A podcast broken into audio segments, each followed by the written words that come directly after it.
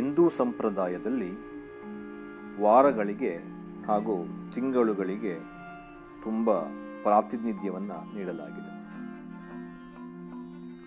ಶುಕ್ರವಾರ ನಾವು ಏನನ್ನ ಮಾಡಬಹುದು, ಏನು ಮಾಡಿದರೆ ಕೆಡಕಾಗುತ್ತೆ ಅನ್ನುವುದರ ಬಗ್ಗೆ ತಿಳಿದುಕೊಳ್ಳೋಣ.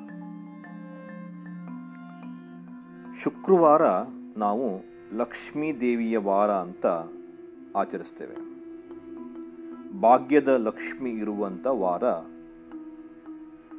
ಲಕ್ಷ್ಮಿಯ ಕೃಪಕಟಾಕ್ಷ ನಮ್ಮ ಮೇಲಿರಲಿ ಅಂತ ಅವಳನ್ನು ಪೂಜಿಸ್ತೇವೆ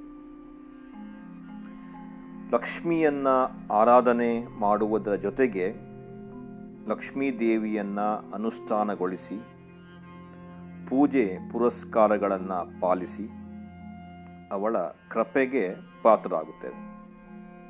ಆದರೆ ಶುಕ್ರವಾರದಂದು ಕೆಲವು ಆಚರಣೆಯನ್ನು ನಾವು ಮಾಡಲೇಬಾರದು. ಹೀಗೆ ಮಾಡಿದರೆ ಲಕ್ಷ್ಮೀ ದೇವಿಯ ಅವಕೃಪೆಗೆ ಪಾತ್ರರಾಗಬೇಕಾಗುತ್ತದೆ ಅಂತ ನಮ್ಮ ಶಾಸ್ತ್ರದಲ್ಲಿ ಹೇಳಲಾಗಿದೆ. ಹಾಗಾದರೆ ಶುಕ್ರವಾರದಂದು ಏನೆಲ್ಲ ಮಾಡಬಾರದು ಎಂಬುದರ ಬಗ್ಗೆ ನಿಮ್ಮ ಜೊತೆ ಹಂಚಿಕೊಳ್ತೇನೆ. ಹಿಂದೂ ಧರ್ಮದಲ್ಲಿ ತಿಂಗಳಲ್ಲಿ ಹಲವು ವಿಶೇಷ ದಿನಗಳು ಇರುತ್ತವೆ. ಶ್ರೀ ಲಕ್ಷ್ಮೀ ದೇವಿಯನ್ನ ಪ್ರಸನ್ನಗೊಳಿಸಲು ಶುಕ್ರವಾರವು ಅತ್ಯಂತ ಪ್ರಶಸ್ತವಾದ ದಿನವೆಂದು ನಾವು ತಿಳಿದುಕೊಂಡಿದ್ದೇವೆ.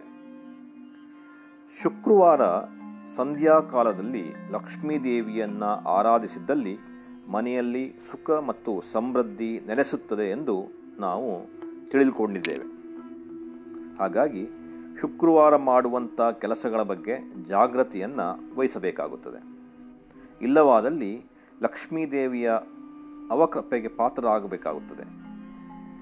ಲಕ್ಷ್ಮೀದೇವಿಯ ಕೃಪೆ ಯಾರಿಗೆ ಬೇಡ ಹೇಳಿ, ಎಲ್ಲರಿಗೂ ಬೇಕು.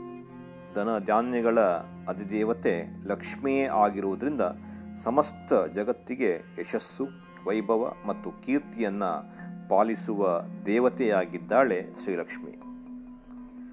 ಶ್ರೀಲಕ್ಷ್ಮಿ ಕೃಪೆಯುಳ್ಳವರಿಗೆ ಯಾವುದೇ ಅಂತಕವಿರುವುದಿಲ್ಲ. ಅಂತ ಮನೆಯಲ್ಲಿ ಧನಧಾನ್ಯ ಮತ್ತು ಸಮೃದ್ಧಿ ಅಪಾರವಾಗಿರುತ್ತದೆ ಎಂದು ನಾವು ತಿಳಿದಿದ್ದೇವೆ.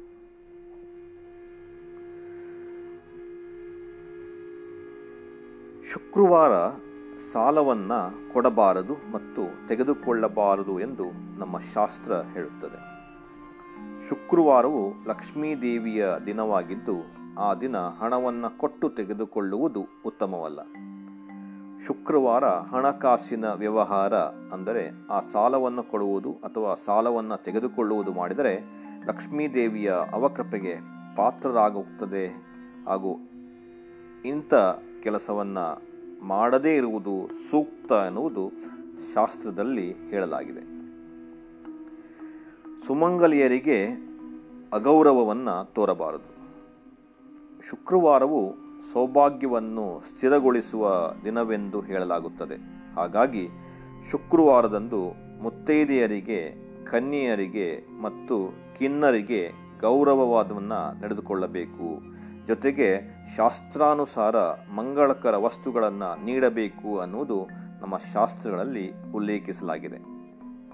ಹೀಗೆ ಮಾಡಿದ್ದಲ್ಲಿ ಲಕ್ಷ್ಮೀದೇವಿಯ ಸಿಟ್ಟಿಗೆ ಗುರಿಯಾಗಬೇಕಾಗುತ್ತದೆ ಎನ್ನುವುದು ಕೂಡ ಈ ಶಾಸ್ತ್ರದಲ್ಲಿ ಹೇಳಲಾಗಿದೆ.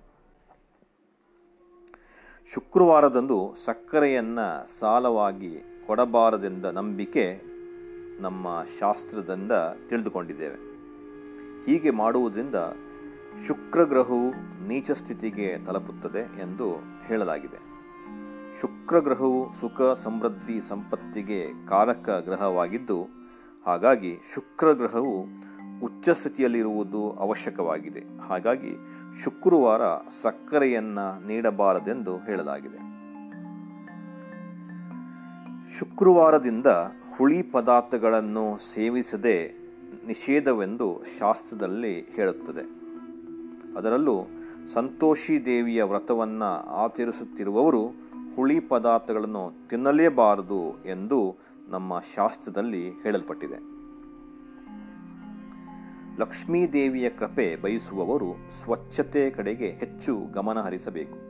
ಯಾವ ಮನೆಯಲ್ಲಿ ಸ್ವಚ್ಛತೆಗೆ ಆದ್ಯತೆ ಇರುತ್ತದೆಯೋ ಅಲ್ಲಿ ಲಕ್ಷ್ಮಿ ನೆಲೆಸುತ್ತಾಳೆ ಎಂದು ಹೇಳಲಾಗಿದೆ.